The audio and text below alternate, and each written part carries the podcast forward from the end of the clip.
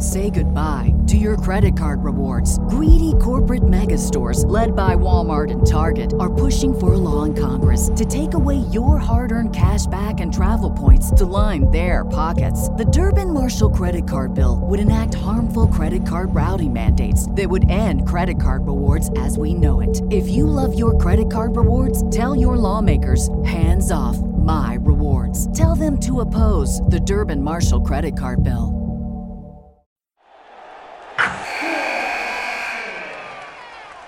Wilson, you sent the game winning email at the buzzer, avoiding a 455 meeting on everyone's calendar. How did you do it? I got a huge assist from Grammarly, an AI writing partner that helped me make my point. 96% of Grammarly users say that it helps them craft more impactful writing. Would you agree? Grammarly helped adjust my tone to navigate tough work conversations. And it works everywhere I write, so I can quickly communicate effectively.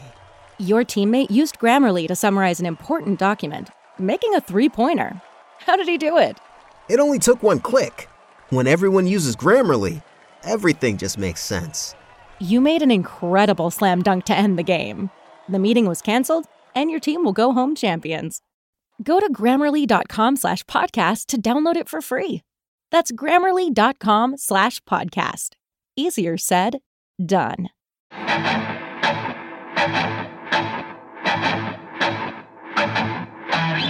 What's up, everybody? We've got uh, dumps like a truck, truck, truck, and thighs like what? What? Oh, wait. Oh, I'm sorry. We're not talking Sisqo today. We're talking Andre Cisco. Sorry, I had that wrong. There's no thong song here, but there is a violent Jaguar safety coming back to Kansas City. We got a lot to talk about with Sterling Holmes and myself. Welcome back to the Arrowhead Addict podcast. The Chiefs are playing a real game. They're making their postseason debut, but you and I, sir, we're not making our debut. We're old pros at this by now. Like I feel like we're old familiar friends gathering with our other familiar friends. How are you feeling today? I, I'm outstanding. That was the best intro you've ever done on this show. And you've done a lot of great intros. That was tops. I love it. You know what else is tops? Having a weekend to relax and watch football. Yeah. Not being stressed out as you watched the Chargers have the most Charger game you have ever seen. Being relaxed as you see the, the Vikings crumble under pressure. It was awesome. I love this. You're relaxed as you don't have to watch Tyler Huntley try and dive from the two yard line like he's Trevor Lawrence. it was nice. I loved it, man. It was a uh, great week, and I drank beers, watched fo- watched some football. Chiefs, they're moving on, facing the Jaguars. I am stoked. Nice, nice. Yeah, I mean, you got to love these bye weeks, not only because it allows the Chiefs to like be absolutely healthy and and look incredibly rested, um, but yeah, I mean, like everyone else is like having to scrap for these wins, you know, like playoff football is so tough. We saw that over the weekend. Even you know, even those teams that you expected to win, they like barely won and held on thanks to like random things. We'll get into all that in a second, but um yeah, it was it was great. But I'm also ready to see Chiefs football for sure. Yeah, I'm ready to see Chiefs football. Uh, you mentioned scrapping for wins. Don't scrap for a win, drink a win, and that is KC Birko. KC Bier Co. is always a win. The best beer you are going to have. I'm drinking the Helles Lager, one of my go-tos. Matt Conner, what are you drinking over there? It's an, a special release. Wait, that's an Italian accent. I don't know. You're right. It's our it's our beer. I poured. It's our beer. I poured. I mixed. I I I added good juju to the whole thing. Our new uh, Arrow Red Lager is out, limited time. Uh, you got to go there to get it, folks. Sorry, I don't think they're like wide distro on this. But if you're in or around the KC area, I behoove you, I beseech you to get two scoops of Arrow Red, two cartons of Arrow Red Lager. Take them to go. Uh, you're gonna love it. We, you know, like KC Beer, when they say dare to beer different, that's just that's not a great uh, that's a great slogan, but it's not just a great slogan. I mean, like like dude, we could have nothing. We could like we could be on this podcast, not sponsored by anyone, and not even talking Chiefs, and I would sit here with just you, just talking about the beers I like, and I'd be talking about KC Beer as a big part of that conversation. So it just makes it the easiest sponsor to have when you love who you're talking about. Yeah, KC Bierko. Again, if you've not tried it, please, if you live in the area, go out and try it. If you live out of town, come to KC, go to a Chiefs game, and before you go, stop by KC Bierko. Trust me, you will love it. Let's get into this past weekend before we hit on the Chiefs injury updates and as well as some of the impact that might have on this upcoming week. First, let's talk about the Bengals. The Bengals lost another offensive lineman uh, they lost Jonah Williams, their left tackle, and they already were missing one of their best guards. Now, the Bengals' offensive line is starting to resemble the Chiefs' offensive line from the Super Bowl, but you will get no boo hooing from me because I was told next man up. Remember that. We were all told next man up. So if Bengals fans come in your mentions and start saying, but injuries, you know what you tell them? Tough shit. I mean, I don't know what else to tell them the Chiefs, we've had to deal with this. The Bengals are now dealing with this. Their offensive line is in shambles. Their one saving grace is Joe Burrow gets the ball out quick. And the fact that Ja'Marr Chase, Tee Higgins, uh, Tyler Boyd, Hayden Hurst, they can beat their man quick. They're very good receivers. Um, that's the X factor here. But what did you take away from that Bengals close win over the Miami Dolphins? You know, um, I, I think in some ways it's possible. Sorry, Ravens. Ravens, yeah. You know, like I, I, don't. I'm not running. I'm not running with any of these results. Not at all. Look, the Chiefs played. The Chiefs needed overtime to get past the Texans, right? The Chiefs needed um, a few things to go their way to get past Denver twice late in the season. Like what we've seen lately is just proof that it's tough to win in the National Football League. And coming into the postseason, I don't want to point to the Bengals last week and go, oh, if Tyler Huntley almost beat you, I'm not worried about that. And I don't want to point to the Bills and say, like, oh, if you weren't lucky against Miami, like you wouldn't be this far. I don't want like I don't I don't even want to look at the Jags and do that and say like, oh wait, you're gonna commit five turnovers, you know, like like reading reading the results of one game into the script of what will happen in the next game is is a fool's errand. It, like we've just seen that time and again. If you read Clyde Edwards-Helaire's production from the first three games into the rest of the season, you would have been shocked at the fact that he's been a complete non-factor, right? Uh, that's just the way these things go.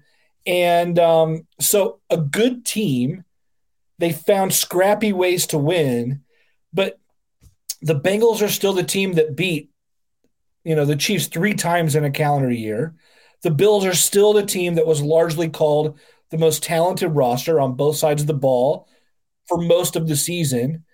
I think there are some takeaways that you could look to. Oh, maybe these injuries are catching up with it. Like maybe there are themes that are slowly emerging, but looking at the results of these two games, I think a lot of Chiefs fans are going, oh, this may be a lot easier than we thought it would be. And I don't want to be one of those. How are you feeling about it all?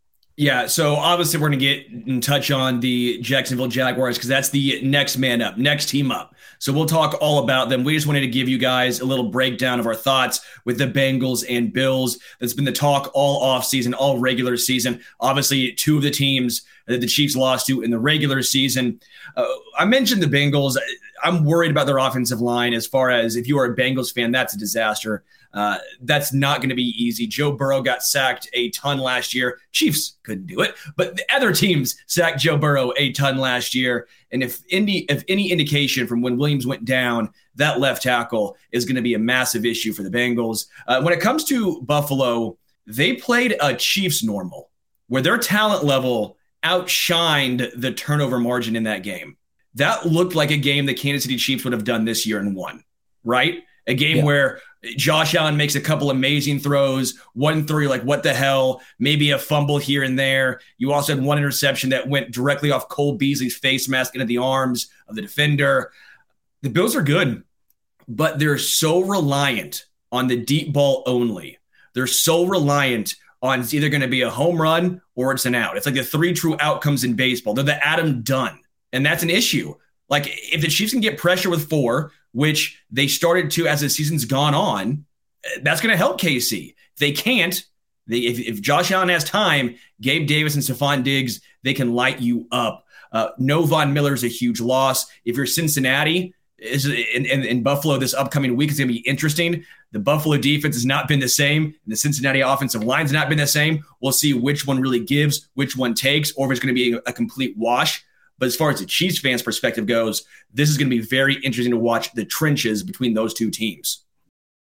Say goodbye to your credit card rewards. Greedy corporate mega stores, led by Walmart and Target, are pushing for a law in Congress to take away your hard earned cash back and travel points to line their pockets. The Durbin Marshall credit card bill would enact harmful credit card routing mandates that would end credit card rewards as we know it. If you love your credit card rewards, tell your lawmakers hands off my rewards. Tell them to oppose the Durbin Marshall credit card bill.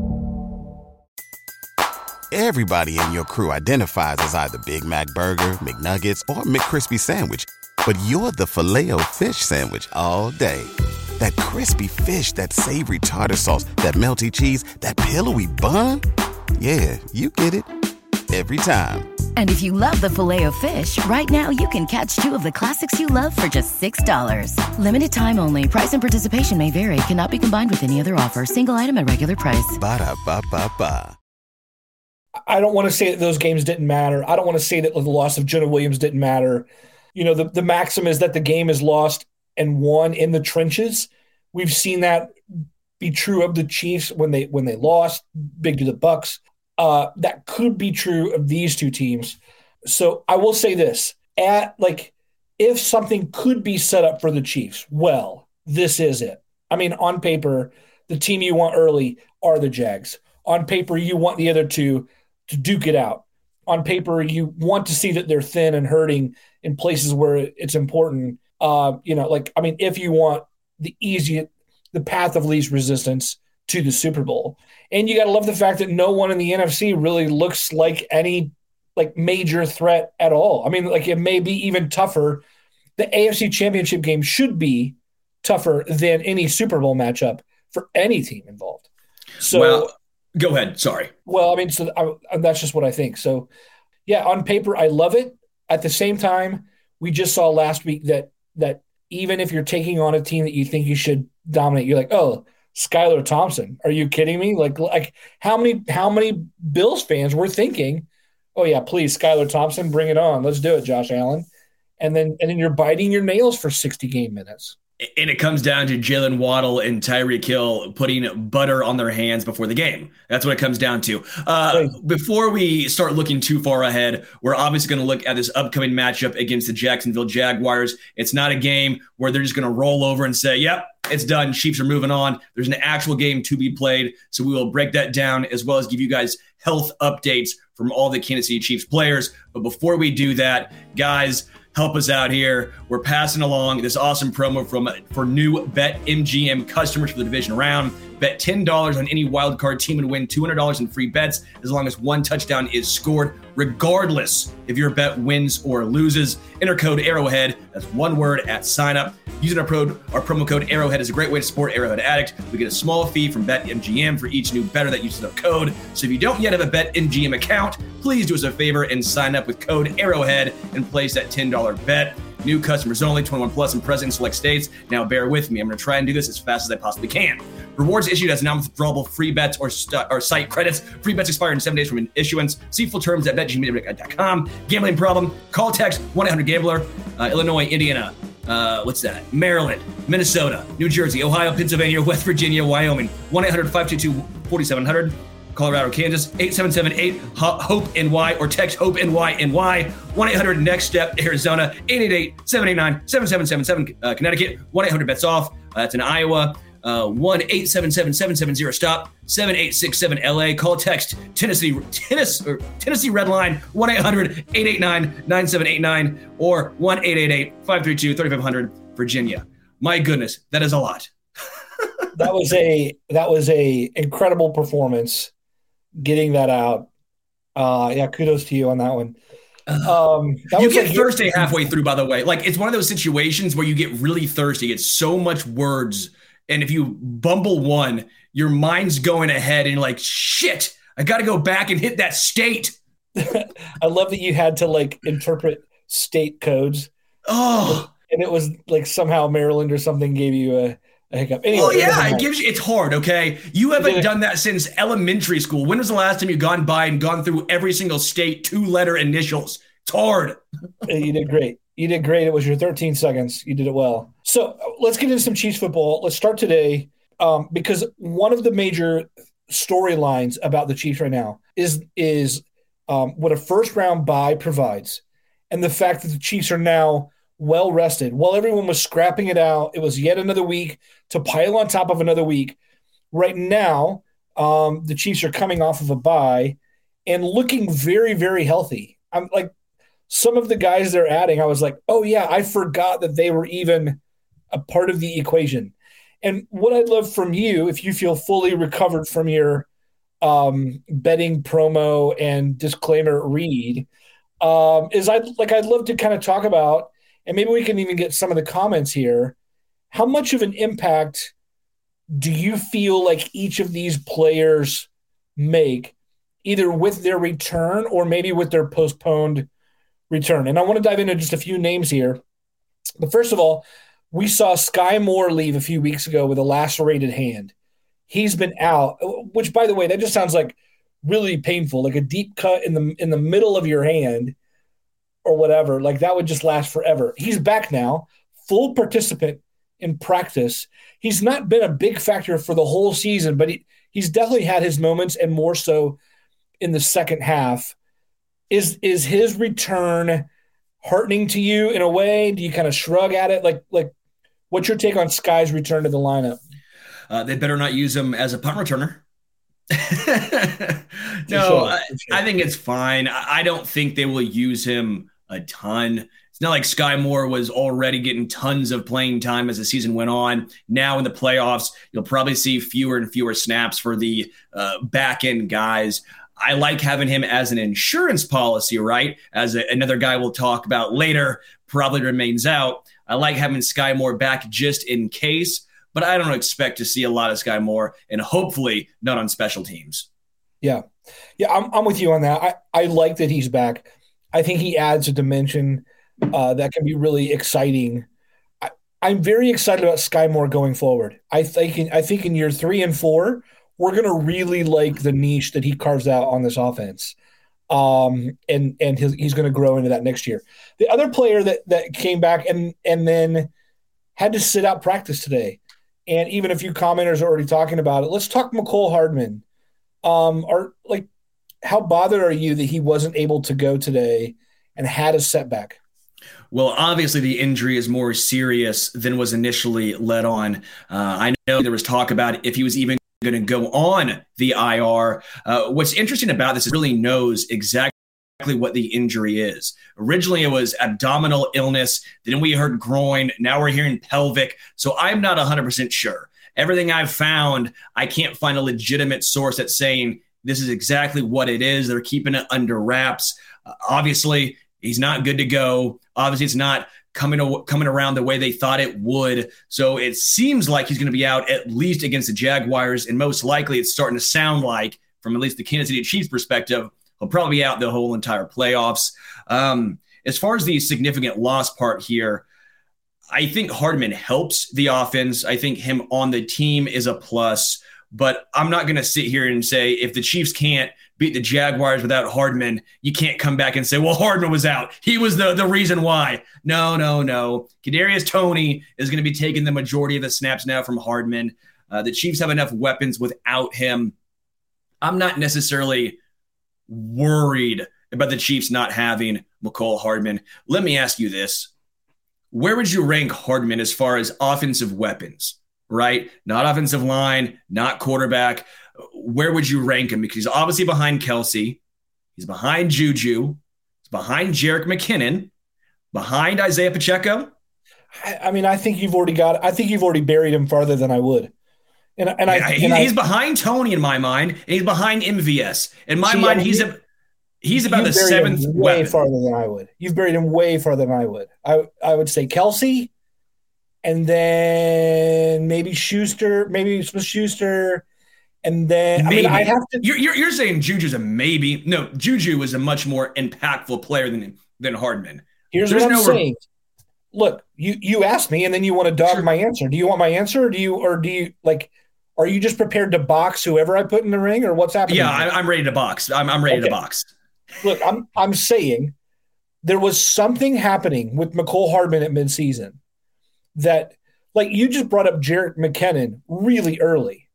And he has been electric, but he was nowhere for the first two thirds of the season. And this season has gone in those waves. It was Clyde early getting all the touchdowns. Then Kel- like Kelce had an incredible first two thirds, and then he's been without a score lately. McKinnon's been so on fire that he won Offensive Player of the Month in like December, January in the AFC.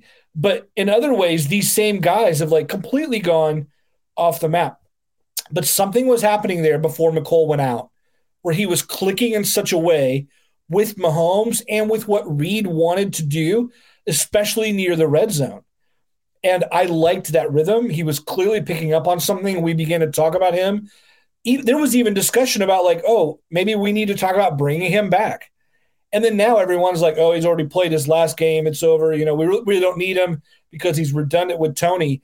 And maybe he, maybe some of those skills are redundant with Toney, but also when they're duplicated with Toney in an offensive system, it's that much more dangerous. And Hardman knows the system more than anyone else on this entire wide receiver room. And so if you said he could come back and be a part of things, I would be way more enamored than probably most people because I think he's better than what we were remembering. And he had a, he had an incredible burst at midseason, and that abdomen injury really killed his stock when it was climbing the, the fastest.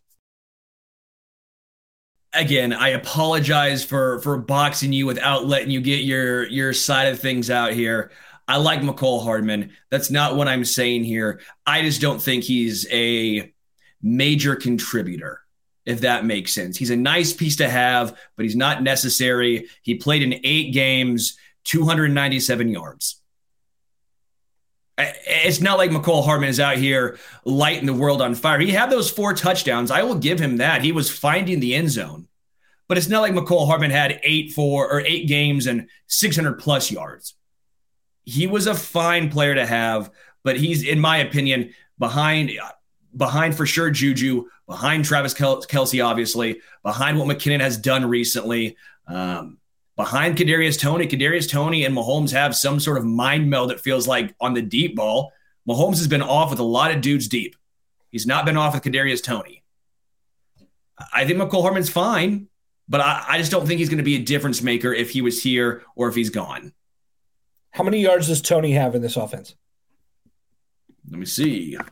Right. I would say I would, I would also say snap count has been way less. The sure. first couple the first couple games was Toney trying to get um, you know, acclimated as well as he had a multitude of injuries. I get it. I'm just I'm just saying, you know, like if you talk about you can't talk about McKinnon being a big weapon.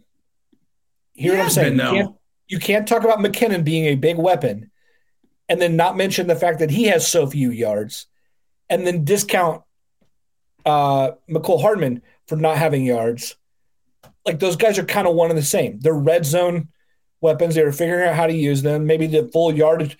Mecole maybe wasn't getting hundred yard games every game, like like some sort of number one receiver. That's not what I meant. But I would I would put a healthy Hardman. I think as a number three to four to five weapon on this team, and I think he would have shown that abdomen injury hadn't been so catastrophic to a contract year. That's all. So if he can get healthy, I'm I'm I'm anxious to see him back.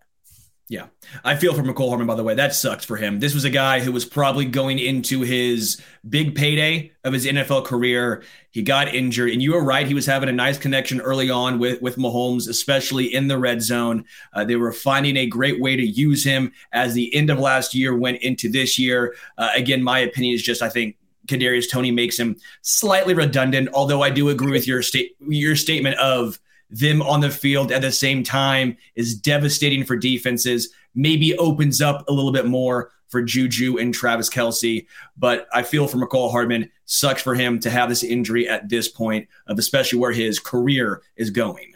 Yeah. Uh, let me let me bring up another name that's sure to bring all kinds of cheers and and joy. Let's talk Clyde. Right, Clyde returned. Clyde Edwards-Helaire returned um, to practice today. Uh, now, it doesn't mean he's on the active roster. The window is open from him returning from injured reserve. There's 21 days for him to practice. There's plenty of time for the Chiefs to kind of figure out whether he he's healthy enough or has something that he can bring. Um, are you glad to see him back? Are you are you are you hoping he makes his way back to the active roster for postseason play? I'm glad he's at least healthy. You don't want any player to be hurt, so I'm glad to at least see him practicing and and, and getting healthy.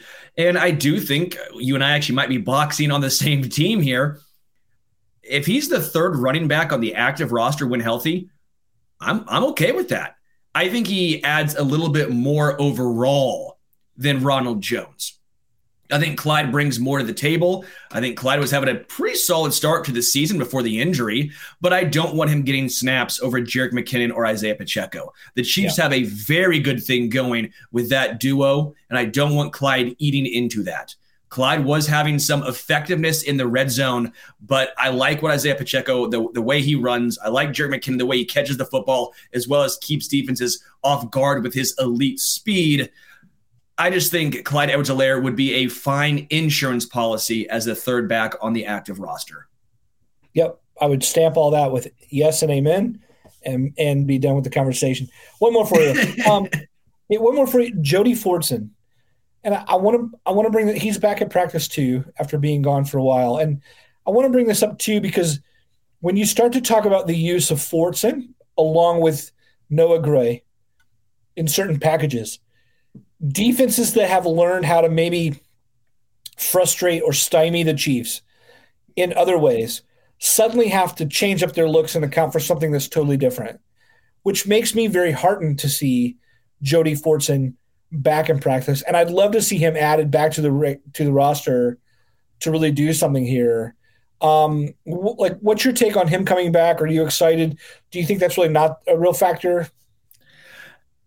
Again, it, it it's kind of so uh, Mecole adds more, right? But to a similar extent, it, it, nice guys to have. But I don't think it's going to be the reason why the Chiefs win or lose. I think Jody Fortson's a nice red zone threat, as well as Mecole Hardman, as well as Clyde Edwards-Helaire. Those three guys have had nice seasons when it comes to effectiveness in the red zone. Jody Fortson only has two touchdowns, but he only has nine receptions. Almost 25% of his catches are, are touchdowns.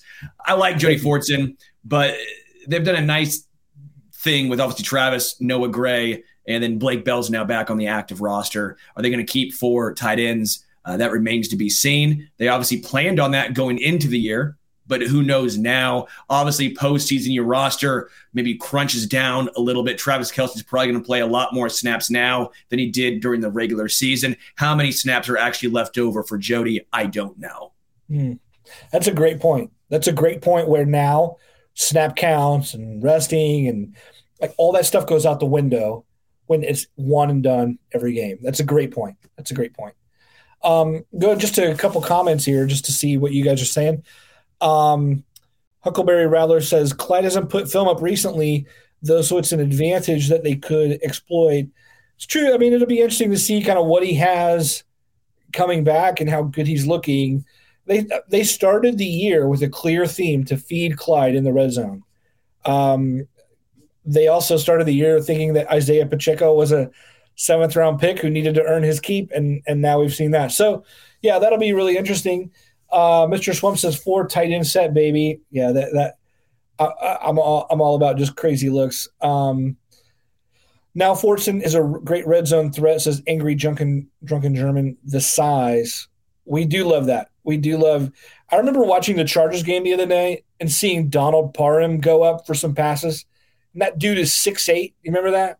Like a six eight tight end the, the mismatch was just crazy. The mismatch was just crazy. I yeah, it's a lot of fun to have that kind of that kind of size. Um, and then uh, Dan North said, "Wow, I forgot about Clyde. Man, things have been clicking in the backfield without him, and in a crucial way, just preserve that." I think most of Chiefs Kingdom would agree with you. Um, so let's move on here. We're talking Jaguars. Jacksonville Jaguars visiting. They're playing with house money, right? I mean, this year was already a success just making the playoffs Doug Pederson's going to make some Coach of the Year votes. Trevor Lawrence would have would have been talked about having a breakout year already. Um, a franchise that was like lost in Urban Meyer's weirdness a year ago now looks like they've really turned the corner. And then they won a playoff game, which just adds more fuel to that fire. They're having a lot of fun. They're playing good football when they like get their heads together. Doug Pederson's a good coach. We've got kind of a exciting football team here with an X factor or two going on. I'd love to talk about like key matchups, elements like when I when I say like Jags are coming to town to face the Chiefs, is there like the like a top thing off the top of your head that you're like, here's one key matchup thing I'm looking for, um, you know, when it comes to game time. Doug Pederson, his aggressiveness. Doug Pederson doesn't have stones. Dude has boulders. I mean, Doug Pederson is a is a head coach who knows what's going on. This is an aggressive head coach who won a Super Bowl being aggressive. This is a head coach who knows how to win when you are the underdog. The Eagles were massive underdogs. They won. The, the Jaguars are massive underdogs. What are they going to do? Go for it on fourth and one, fourth and two, fourth and three. They might be on their own 40 yard line. And what's going to happen? They're going to go for it.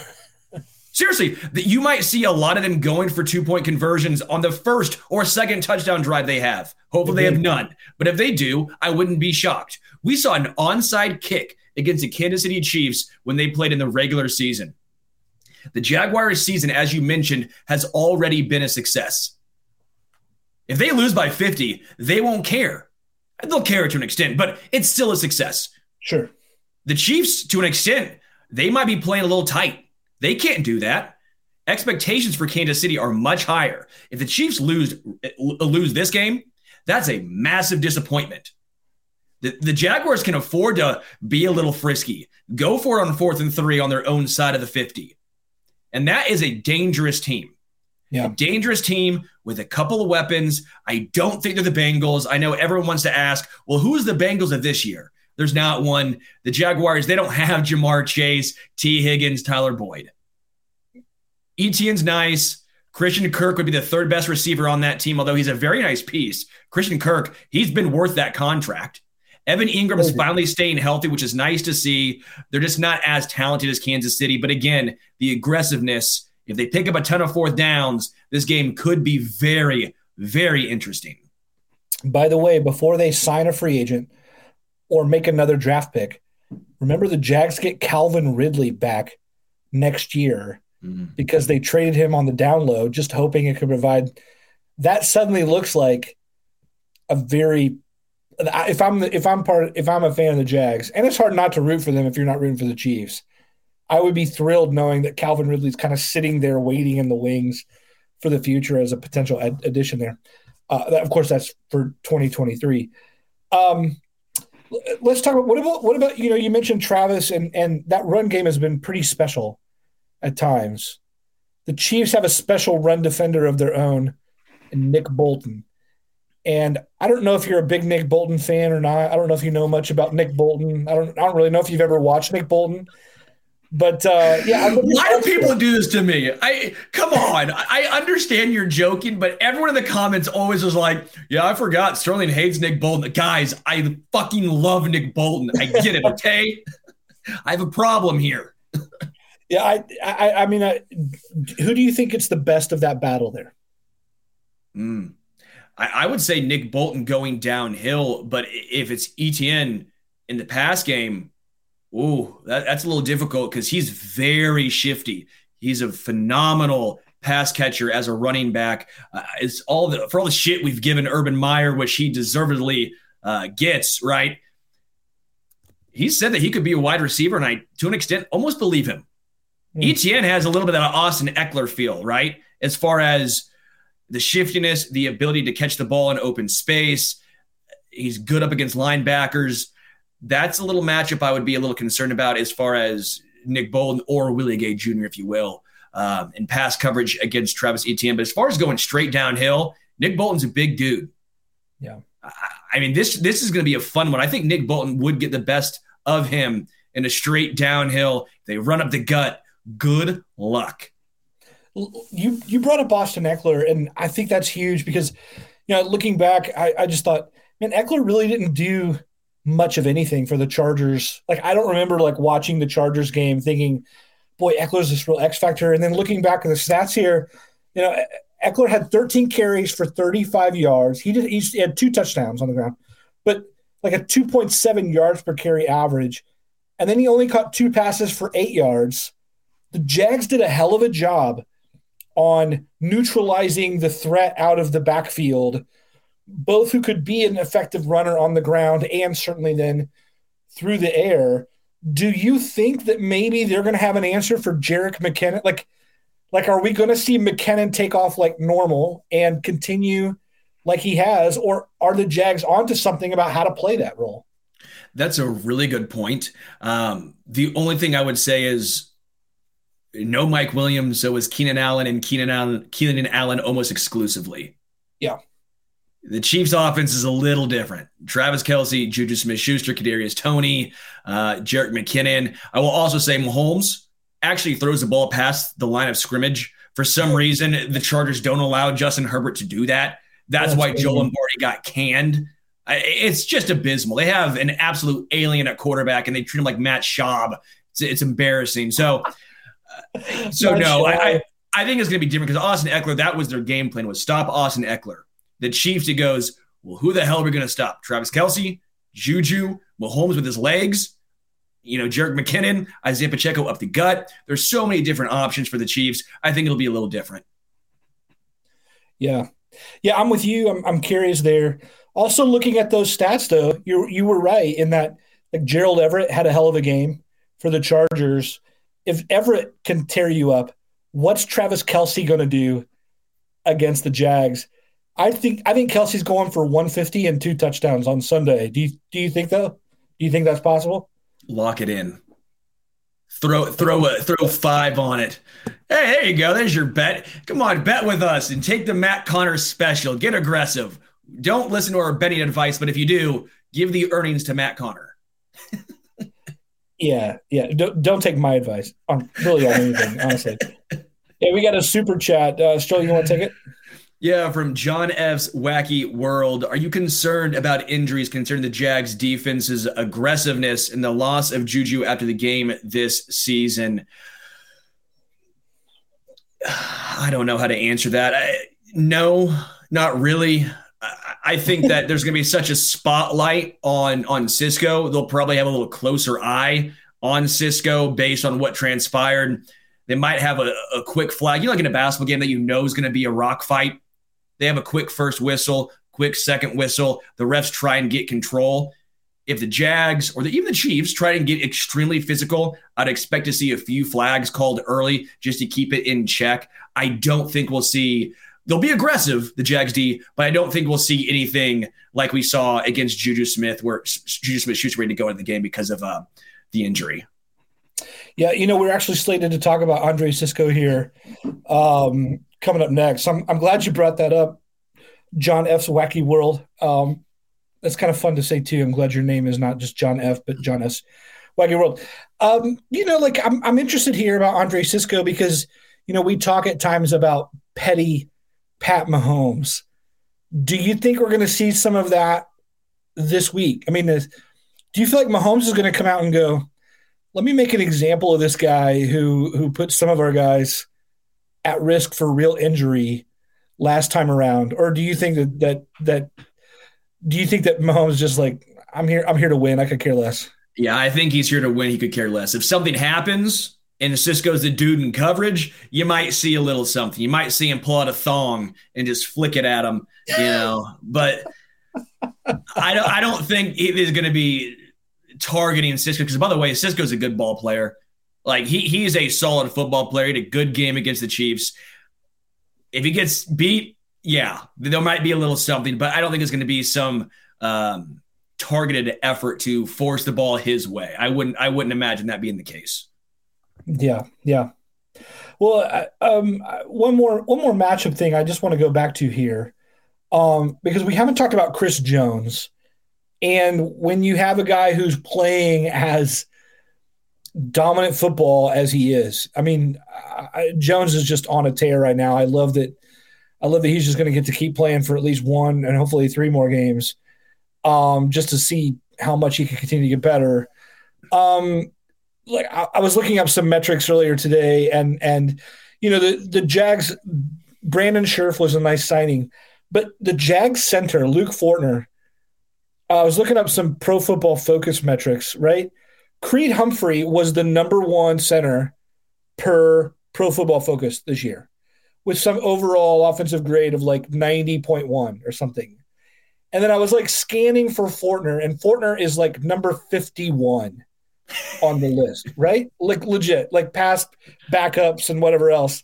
And then his total, his like metric on the season was like 45 point something. It was like literally one half of Creed Humphrey. And like you know, I I knew he didn't have a great year, but then and and of course we all have our issues with the way that Pro Football Focus does some things sometimes, you know, like these meaningless metrics, if you will. But it, you know, when if you're Chris Jones and you're looking at the interior and a playoff contender here has someone at such a deficit, you just got to lick your chops at what we may see from the Chiefs there and or what other players are going to be able to do because the Jags are going to have to overcompensate for wherever Jones is at. Do you think we even see Jones like kick outside surprisingly a couple times just to like just to shake that up?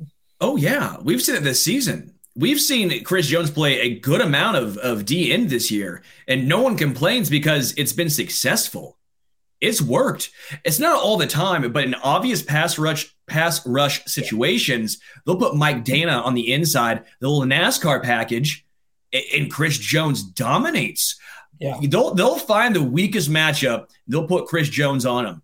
It also helps that George Karlaftis is coming into his own.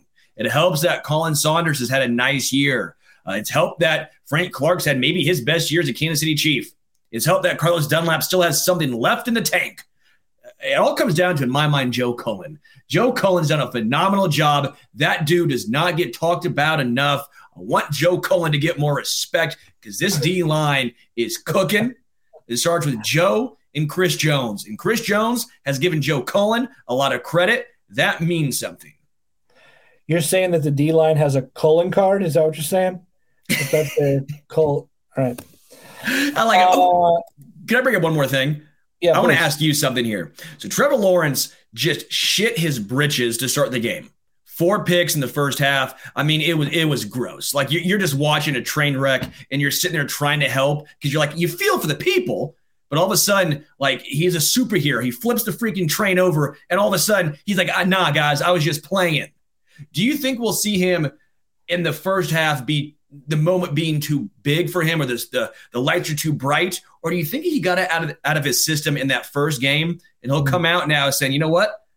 I saw this. This is just another game. I got it out of my system. I'm good to go now. Which side of Trevor Lawrence do you think we'll see? Uh, that's a great question. I don't think he's, you know, I mean, look, the dude has played the some of the biggest football games that, that a player can play. Um, I don't ever want to say anything's too big for him clearly what the Chargers were doing on on uh, you know last week in the wild card weekend worked. I don't know how to answer that. I think the Chiefs come out on top, and I think that, and I, you know, we'll talk about our predictions in a little bit. Um, I think that Lawrence is still prone to mistakes. I think he's still learning. I think the Chiefs are really going to complicate that learning curve. That's what Spags does so well against younger quarterbacks. This game will be a great learning experience for him. Um, I don't think the Chiefs are going to come up with four four interceptions or you know like I mean Asante Samuel had what three by himself last week. I mean what a by the way if I, if you lose a game in which I intercept the ball three times, I'm pissed. I'm beyond pissed. Um, yeah, I I uh, I think there's a couple turnovers. Look, the Chiefs are going to come in and the Chiefs are going to play tight football. That's what they that's what they're going to do. They're they're veteran they're very very well coached. they have multiple ex head coaches on their staff. Like of all the miscues that we've seen during the season, that shit's all over now. They've had the bye, they've had their rest, they're going to be well prepared against a young team like the Jags playing with house money and have a lot of fun. The Chiefs are going to come in and go, hey, when it comes to this deep in the postseason, you got to be serious. And so I just think they're going to come in, they're going to play efficient football. The defense is going to get three and outs. The defense may get a turnover or two. I just don't think it's going to be even that close. And I think the Jags are going to take a look and go, oh, th- this is what it takes to play at this stage. And the Chargers were never going to present that to them. They're never going to present that because the Chargers can't even figure out how to even play week to week consistent football, let alone like what it takes to play at this stage. But the Chiefs, more than any other team right now in the NFL, knows what it takes to play deep into the postseason. They are the team that exhibits this, which, by the way, and I just said this on Twitter, it drives me bananas, bananas, bananas. We should do that like bananas, bananas, bananas, like some sort of A N A N A S. Why the Chiefs aren't losing one executive and one assistant coach every year is crazy to me. Crazy. Because you you know you can say like, oh well, the enemy is you know clearly something's wrong there, and clearly Spags this, and clearly you know Spags had his chance and he's not there, and and Matt Nagy he wasn't too impressive, so therefore look, the Patriots bleed leadership every year, even if those guys are like known or unknown. It doesn't matter. Like people will just people just take people from the front office and the coaching staff left and right. And the Chiefs have such an incredible sus- like record of sustained success even before Mahomes, such a strong organizational culture, such a player positive atmosphere like seamless communication between coaching staff, front office, and and team leadership. It's baffling to me, baffling to me that the Chiefs aren't rolling in comp- compensatory picks because the fruit is getting plucked off the tree. It, it's crazy. I agree with you to an extent. First off, your little story right there got me hyped up. I want to run through a wall, and now the Chiefs are going to be the Jags by 50 just because of your speech. I'm I'm fucking stoked right now.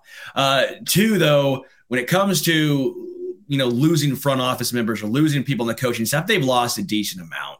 I mean, it's not like they've been without fault here. They they are not without fault. They've without keeping everyone. Uh, Ryan Poles just left. Um, we saw yeah. Mike Kafka leave. Mike Kafka, by the way, uh, looking like he's going to get an OC job somewhere soon. Um, but dude, but dude, what other team, what other team in the NFL has had their OC in place for five years?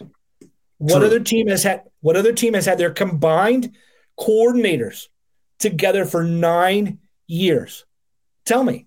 Yeah. Tell good me. point. No, good point. Head coach and two coordinators together for as long as they have, four years without any changes to the upper tier of leadership for a team that is regularly scheduled for the Super Bowl and was already regularly scheduled for the postseason before Mahomes arrived.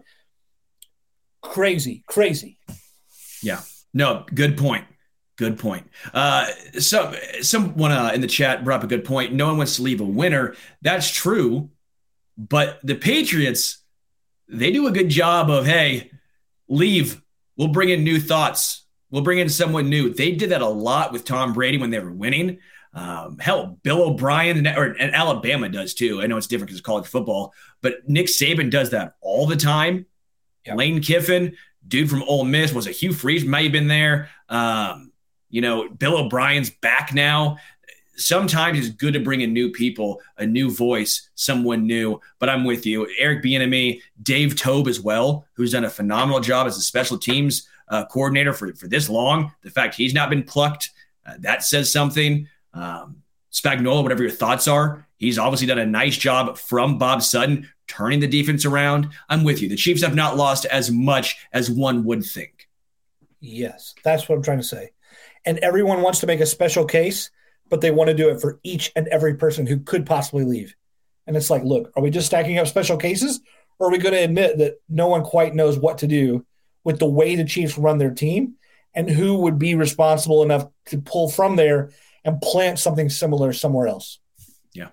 Uh, let's get into predictions for the divisional round. Bills sure. and Bengals. What are you looking at here? I have to be honest. At this point, I would not be too afraid of the of the Buffalo Bills, and I could care less if you're playing in Orchard Park, or whether you're playing in Siberia, or whether you're playing in Mercedes-Benz Stadium in, in Atlanta. It, it, it doesn't matter. Uh, like the moment that Von Miller was out, the Bills became Gone Miller. Like that. Like like they got him to beat the Chiefs. They can't beat the Chiefs without him. I, I that's that's just the way that's going to work. I think their defense is very depleted by injuries. Trey White isn't what he used to be. They're they're missing their key safeties, which has been the story all year. Yeah, so I'm I'm not afraid there, and I think and I think the Bengals are playing the best football of any team in the NFL right now. It's I think the Bengals roll the Bills, wow. and that and that feel good story's over. I thought the Bengals were, were going to take care of the Bills until the offensive line issues. Mm. Jonah will or Jonah is now listed as day to day or week to week. I don't expect him to be back for this game against the Bills. That's a massive loss. Yeah. We saw what the Bengals looked like with a depleted offensive line. It was a struggle. For all the issues the Bills have, they can land some haymakers. I expect them to land some haymakers against the Bengals secondary. I have the Bills winning this game. I think it's a very close game. I don't think it's going to be a blowout one way or the other, but I think uh, I think five points that the, the Bills are getting is way too much. Yeah, it's going to be a game-winning field goal or one or two point game. But I have the Bills winning just because that offensive line and the issues that's going to be devastating for Cincinnati. Yeah, uh, let's go to predictions for this game. Uh, let's hear like Chiefs Jags. What do you got? Chiefs, come on. Chiefs by seven to ten points. Uh, I think okay. the Jags story is fun. Uh, I think they're a well coached team. I love Doug Pederson. I love Doug Pederson. They have some weapons, but they're just not there. They're a, they're a year ahead of schedule. Um, you know, you mentioned Calvin Ridley coming back next year. They might even get another wide receiver, some more big pieces. But guess what? They don't have him this year. It's a great story. They're just not as talented as Kansas City, a team that's been here time and time again. The Chiefs, they've been prepared. Andy Reid off a bye. I like yeah. the Chiefs in this one. Uh, as much fun as, as as the Jacksonville Jaguars are, and I think we'll see some crazy things. Chiefs will get it done. Yeah, I'm with you. The Chiefs are the wall that they run into. Uh, we already talked about this. It's, they're fundamentally sound. The Chiefs are going to be ready. Chiefs by 21. Chiefs by Chiefs by 20, 21. I I still think it's close. I don't. I don't think the spread is close. Honestly, I I think yeah. I think they're ready. the stones on you. Throw some money on that, pal. Doug Pederson boulders right now. That's how I'm feeling. All uh, right. Let's bring Richard it, in. It's time. Uh, it's time for the must list. Richard, how you doing today, man? I'm doing great, fellas. It's always a great day listening to you two talk football. Uh, hey, I'll, I'll lead out, guys. I've been going back over Arcade Fire's catalog. By, by the way, if you're new to this, the must list is our weekly, you know, list of things we recommend, whether it's something we want, something we read, something we view, whatever it is. We'd love to pass on recommendations. By the way, we love your recommendations, like in the Discord, in our membership Discord uh, where we'd love to hear from you. And, and I've gone and watched things that you guys have recommended. I've listened to things that you guys have recommended. So it's always a great time. Um, but for me this week, I've been going back over old Arcade Fire stuff, and I just love the album Neon Bible. Uh, did you guys ever get into that at all? That's Man, a great I, album. That whole thing, front to back, for me is amazing. But I remember the first time I was listening on headphones, I got to "My Body Is a Cage" at the end, and it's like the like the orchestra kicks in, the choirs kick in, that that old church organ going on, whatever. And I just like I just remember feeling chills front to back, and I'd forgotten that whole sensation and that whole album until this week. And so yeah, I can't get enough Neon Bible. Uh, by the way, before we get to Richard, uh, we have a Jags fan in the chat, and he's actually a nice guy. Uh, have fun in Arrowhead. Thank you to everyone in the chat, all of the commenters who are also being nice to the to the Brandon, uh, the Jags yeah. fan congratulations, guys. Uh, congratulations on being here. Uh, have fun. Uh, Richard, what is your must list? All right. Uh, I can't believe I'm going to have to recommend this one and maybe even describe the log line of this, but we are going to recommend a piece of literature today. But we know Richard doesn't read books; he reads comics. We're recommending a comic. We're getting there. We're recommending a comic written by Matt Fraction, illustrated by Chip Zdarsky. It's called Sex Criminals. I can't show you this cover of this comic because this one's a variant. It's got a very naughty drawing behind this pink board. But sex criminals. Now here, Sterling, you need you need to hold with me here. It's about is it like a fucking Playboy back there, pal? No, they they, they sold these like Playboys, and I'm reading. they they sold these like an eye doctor chart, and then you turned it into a comic book. It could work that way too. it could work that way too. But this comic, bear with me now. You try to read it if you can. But this comic, bear with me, is about some individuals who discover that when they complete the deed, time stops. So they do the, the, the only logical thing.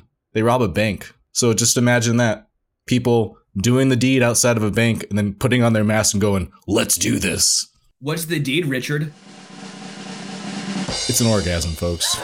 So there you go. Sex criminals. Matt Fraction, Chip Zdarsky. Uh, people orgasm and they stop time. Here we go. It's hilarious. it's a really good comic. Check it out. Dude, I we should have saved that for last. There's zero chance I'm beating that one. Sterling, what do you got now? What, what, Until next week, this was the Arrowhead Addict podcast.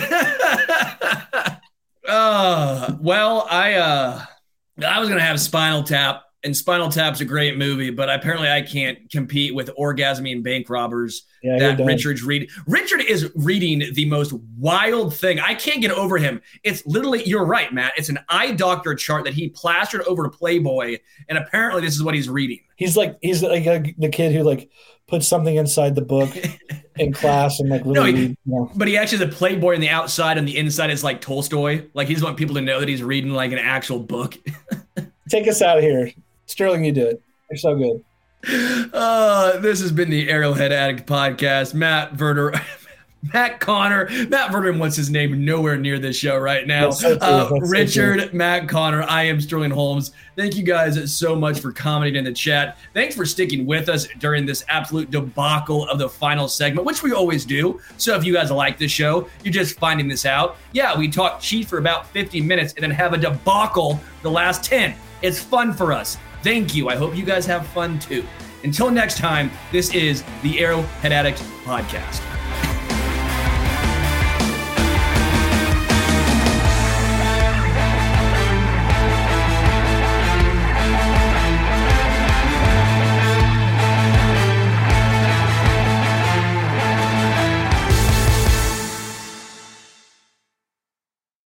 Say goodbye to your credit card rewards. Greedy corporate mega stores, led by Walmart and Target, are pushing for a law in Congress to take away your hard earned cash back and travel points to line their pockets. The Durbin Marshall credit card bill would enact harmful credit card routing mandates that would end credit card rewards as we know it. If you love your credit card rewards, tell your lawmakers hands off my rewards. Tell them to oppose the Durbin Marshall credit card bill. Catch those springtime vibes all over Arizona. Break out of the winter blues by hitting the water at one of our lake and river parks. Take a hike among the wildflowers. Just make sure to stay on the trails and leave the flowers for the bees. Discover Arizona's best kept secret and visit azstateparks.com slash amazing to start your springtime adventure.